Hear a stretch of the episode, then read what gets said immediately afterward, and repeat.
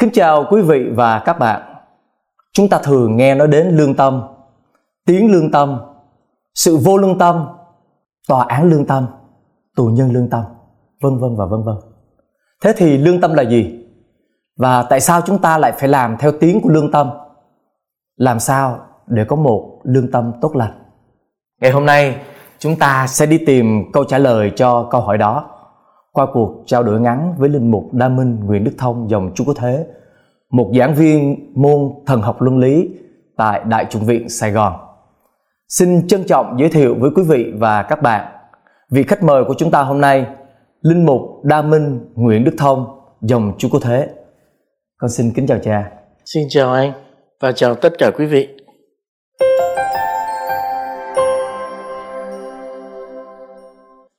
Chúng con xin hết lòng cảm ơn cha vì cha đã vui vẻ nhận lời đến đây chia sẻ và sẵn sàng trả lời những câu hỏi rất quan trọng về lương tâm và việc huấn luyện lương tâm. Con xin cảm ơn cha. Và câu hỏi đầu tiên, ai cũng biết rằng lương tâm rất quan trọng ạ. Vậy thế thì lương tâm là gì ạ? Lương tâm là khả năng luân lý của con người. Nó giúp cho người ta biết cái gì tốt, cái gì xấu và cái gì nên làm, cái gì không nên làm. Lương tâm cũng là cõi thẳm sâu của người ta, là cung thánh trong đó người ta gặp được mình khi người ta đối diện với Thiên Chúa và đối diện với đồng loại của mình. Lương tâm giúp ta ý thức rằng cái tôi đích thật của ta được gắn kết chặt chẽ với Đức Kitô và ta chỉ là ta khi ta lắng nghe và đáp lại lời kêu gọi của Đức Kitô. Yeah. Như thế thì lương tâm của người Kitô giáo với lại lương tâm của người không phải Kitô giáo có gì khác biệt không thưa cha? Và đâu là nét đặc trưng của lương tâm Kitô giáo ạ? Lương tâm của Kitô giáo thì cũng giống như các lương tâm của những người không phải là Kitô giáo, nhưng mà nó có những cái nét đặc trưng là lương tâm của Kitô hữu được đánh dấu bằng việc gặp gỡ Đức Kitô, rồi bằng niềm vui được là tạo thành mới trong Đức Kitô, bằng việc nhận biết cha và anh chị em mình nhờ Đức Kitô, bằng việc trao hiến toàn thân cho Đức Kitô đấng vẫn đang lôi kéo họ về với Chúa Cha. Nói khác đi, để có một lương tâm Kitô giáo thì ta phải cắm rễ sâu trong Đức Kitô. Ta phải ý thức nhận ra sự hiện diện và ân sủng Ngài ban cho ta, và đồng thời ta cũng phải cùng với Ngài yêu thương mọi người như chính Ngài đã yêu thương ta. Đấy là những cái nét đặc trưng của lương tâm Kitô giáo. Thưa cha, như thế có nghĩa rằng Đức Kitô đóng một vai trò rất quan trọng trong lương tâm của người Kitô giáo. Vậy Đức Kitô đem đến cho lương tâm của con người nói chung những điều gì thưa cha? Như anh biết, trong lòng ta bao giờ cũng âm vang lời của Ngôi Lời. Trong Ngài ta được tạo dựng, nhờ Ngài ta được sống. Ngài lên tiếng nhờ tiếng nói từ bên trong, một tiếng nói ta có thể nghe bằng tất cả con người của ta. Như thế thì tự mình, lương tâm chỉ là một chiếc đèn chưa sáng. Lương tâm đón nhận sự thật từ đấng là sự thật và là sự sáng. Nhờ Ngài, lương tâm trở nên chói chang ấm cúng. Nhưng mà mỗi người Công giáo đều phải nhớ là có một cái lời lúc nào cũng âm vang trong lòng ta và thôi thúc ta phải thực hiện. Đó là làm cho người ta những gì ta muốn người ta làm cho ta. Như thế là Chúa Giêsu đem đến cho chúng ta, chính cho lương tâm của chúng ta, chính lời của Ngài. Vậy thì thưa cha, người ta có thể ép buộc một ai đó làm một điều gì đó sai trái với lương tâm của chính họ không ạ? Không, bởi vì Thánh Anphong nói rõ lắm. Nếu một vị mục tử, một cha giải tội hay bất cứ ai khác thúc ép người ta phải hành động trái với lương tâm chân thành của họ, hay cố công khai nhồi nhét một quy tắc khách quan nào đó khiến họ phải bối rối chỉ vì họ không thể kham nổi luật lệ hay quy tắc ấy, thì đó phải kể là một tội nặng chống lại phẩm giá của lương tâm. Thưa cha, những yếu tố nào có thể khiến phán đoán của lương tâm bị lệch lạc? Nếu cái phán đoán của lương tâm sai lầm hoặc lệch lạc có thể do nhiều nguyên nhân. Thứ nhất là không biết mà không thể khắc phục được. Đạo đức học người ta gọi là vô tri bất khả thắng. Tức là muốn biết mà cũng không biết được, không thể biết được. Thì trong trường hợp này, người ta không phải chịu trách nhiệm về hành vi của mình. Nhưng nếu sai lầm vì biếng nhác, hờ hững, vô tâm, không có chịu học hỏi giáo lý, không có tìm hiểu luân lý, không tìm kiếm chân lý và sự tốt lành, hay là sai lầm do mù quáng vì thói quen phạm tội mà không hoán cải, và nhất là sai lầm do thiếu sự chân thành, không trung thực, thì đây phải kể là một lương tâm hư hỏng, một điều tệ hại và là một điều xấu về mặt luân lý. Vậy giả sử như con làm một điều gì đó sai, nhưng mà trước một cái lương tâm ngay thẳng và tốt lành, thì trước mặt Chúa con có mắc tội không ạ? Với câu hỏi này thì trước hết ta phải xác định thế nào là lương tâm ngay thẳng. Người có lương tâm ngay thẳng là người có chủ ý đúng, thực sự muốn tìm kiếm giải pháp tốt nhất trong một hướng chiều đúng đắn nhất đối với người ấy, trong hoàn cảnh ấy và vào lúc ấy. Đấy là một lương tâm ngay thẳng. Khi một người nào đó thực tâm tìm kiếm những gì là tốt lành, ngay chính, thì trong lương tâm họ sẽ không thể có sự sai lầm. Đức Hồng Y Newman quả quyết: nếu ta thực tâm tìm cách khám phá ra ý Chúa, thành tâm tìm kiếm chân lý và quyết tâm sống theo chân lý ấy, thì Thiên Chúa sẽ nhìn nhận sự chân thành của tâm hồn ta. Và như thế thì rõ ràng, nếu ta làm điều xấu theo một lương tâm ngay thẳng thì ta không phạm tội. Nhưng nếu ta làm điều xấu theo lương tâm không ngay thẳng, tức là không có chủ ý đúng và vô tâm trong việc tìm kiếm chân lý và luân lý, thường xuyên phạm tội mà không hoán cải, hay không chân thành, thì ta làm điều xấu theo lương tâm ấy, ta phạm tội trước mặt Chúa. Dạ. Vậy thì lương tâm có cần phải được huấn luyện không thưa cha? Cần phải được huấn luyện. Bởi vì Thiên Chúa tạo dựng ta theo hình ảnh của Ngài, giống như Ngài. Nhưng ta lại đang sống trong một cái thế giới tôn thờ quá nhiều ngẫu tượng. Nên để có một lương tâm ngay thẳng sáng suốt thì cần phải có sự huấn luyện lương tâm.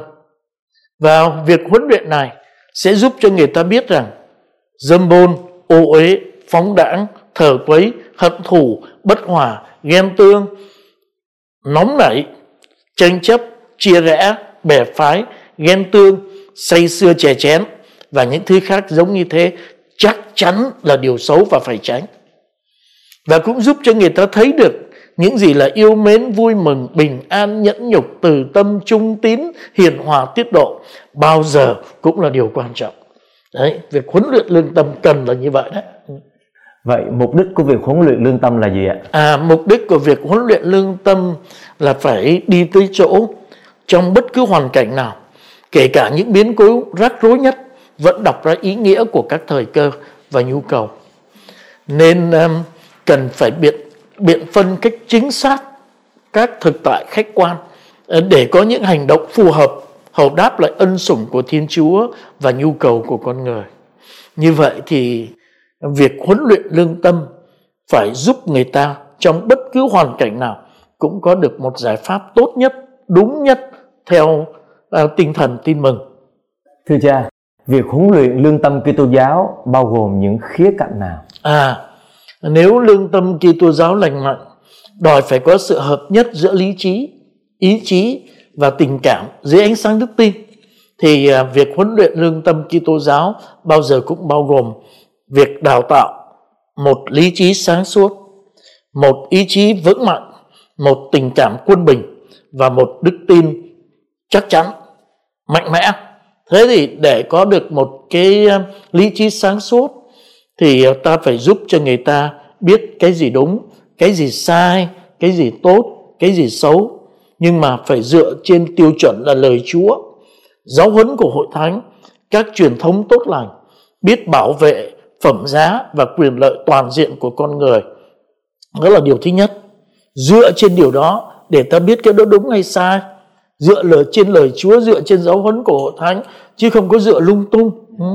Cái điều thứ hai là ta biết phê phán mọi sự dưới ánh sáng lời Chúa trong tinh thần xót thương và xây dựng, đồng thời cũng biết đón nhận những phê bình của người khác, học hỏi tìm kiếm sự thật bao giờ cũng là thức ăn bổ dưỡng và quan trọng cho một lý trí sáng suốt.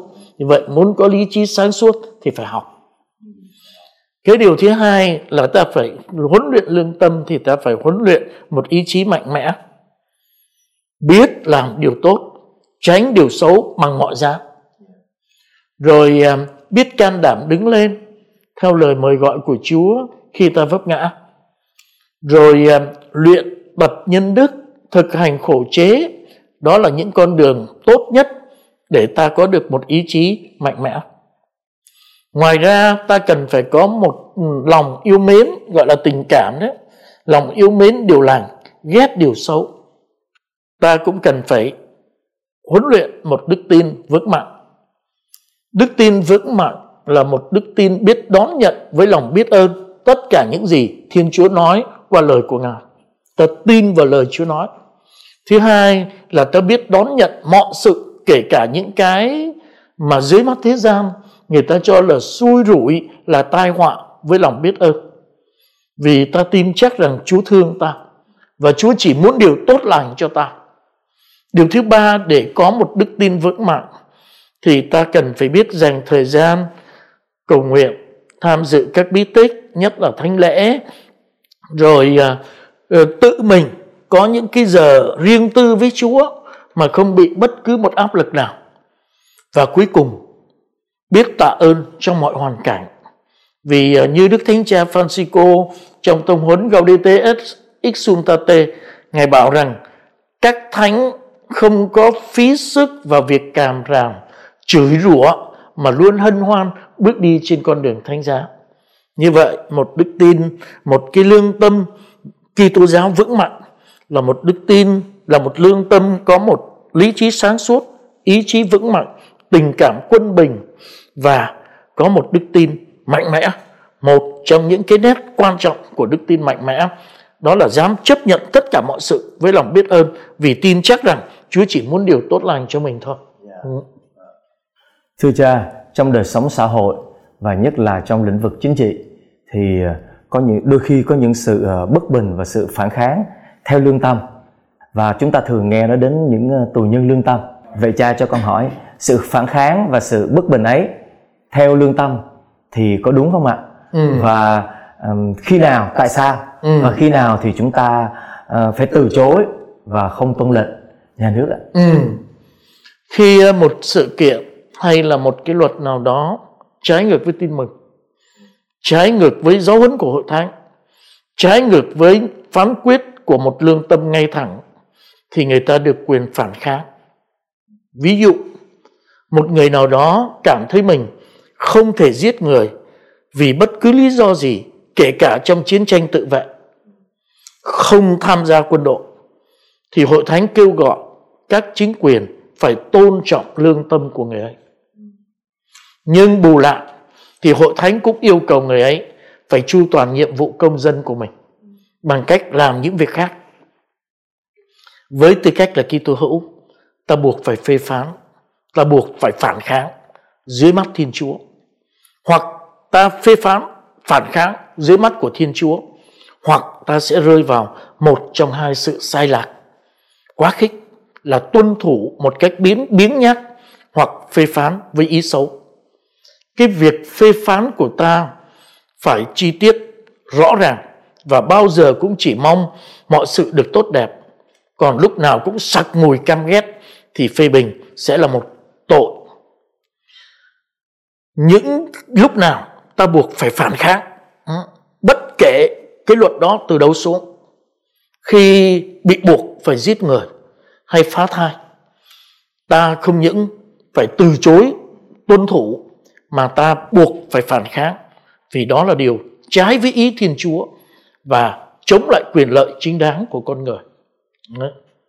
Như thế ta được quyền, nếu tất cả những gì trái với ý Chúa, trái với phẩm giá của con người, xúc phạm trầm trọng tới phẩm giá của con người, thì ta không những không được tuân thủ mà ta còn phải phản kháng theo lương tâm Kitô hữu của mình.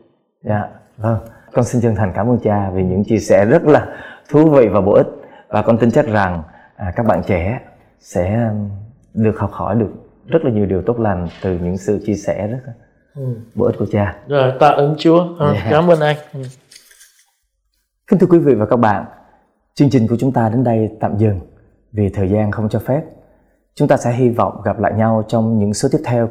Kính chúc quý vị và các bạn thánh đức và an bình trong Chúa Cứu Thế. Xin kính chào và hẹn gặp lại quý vị.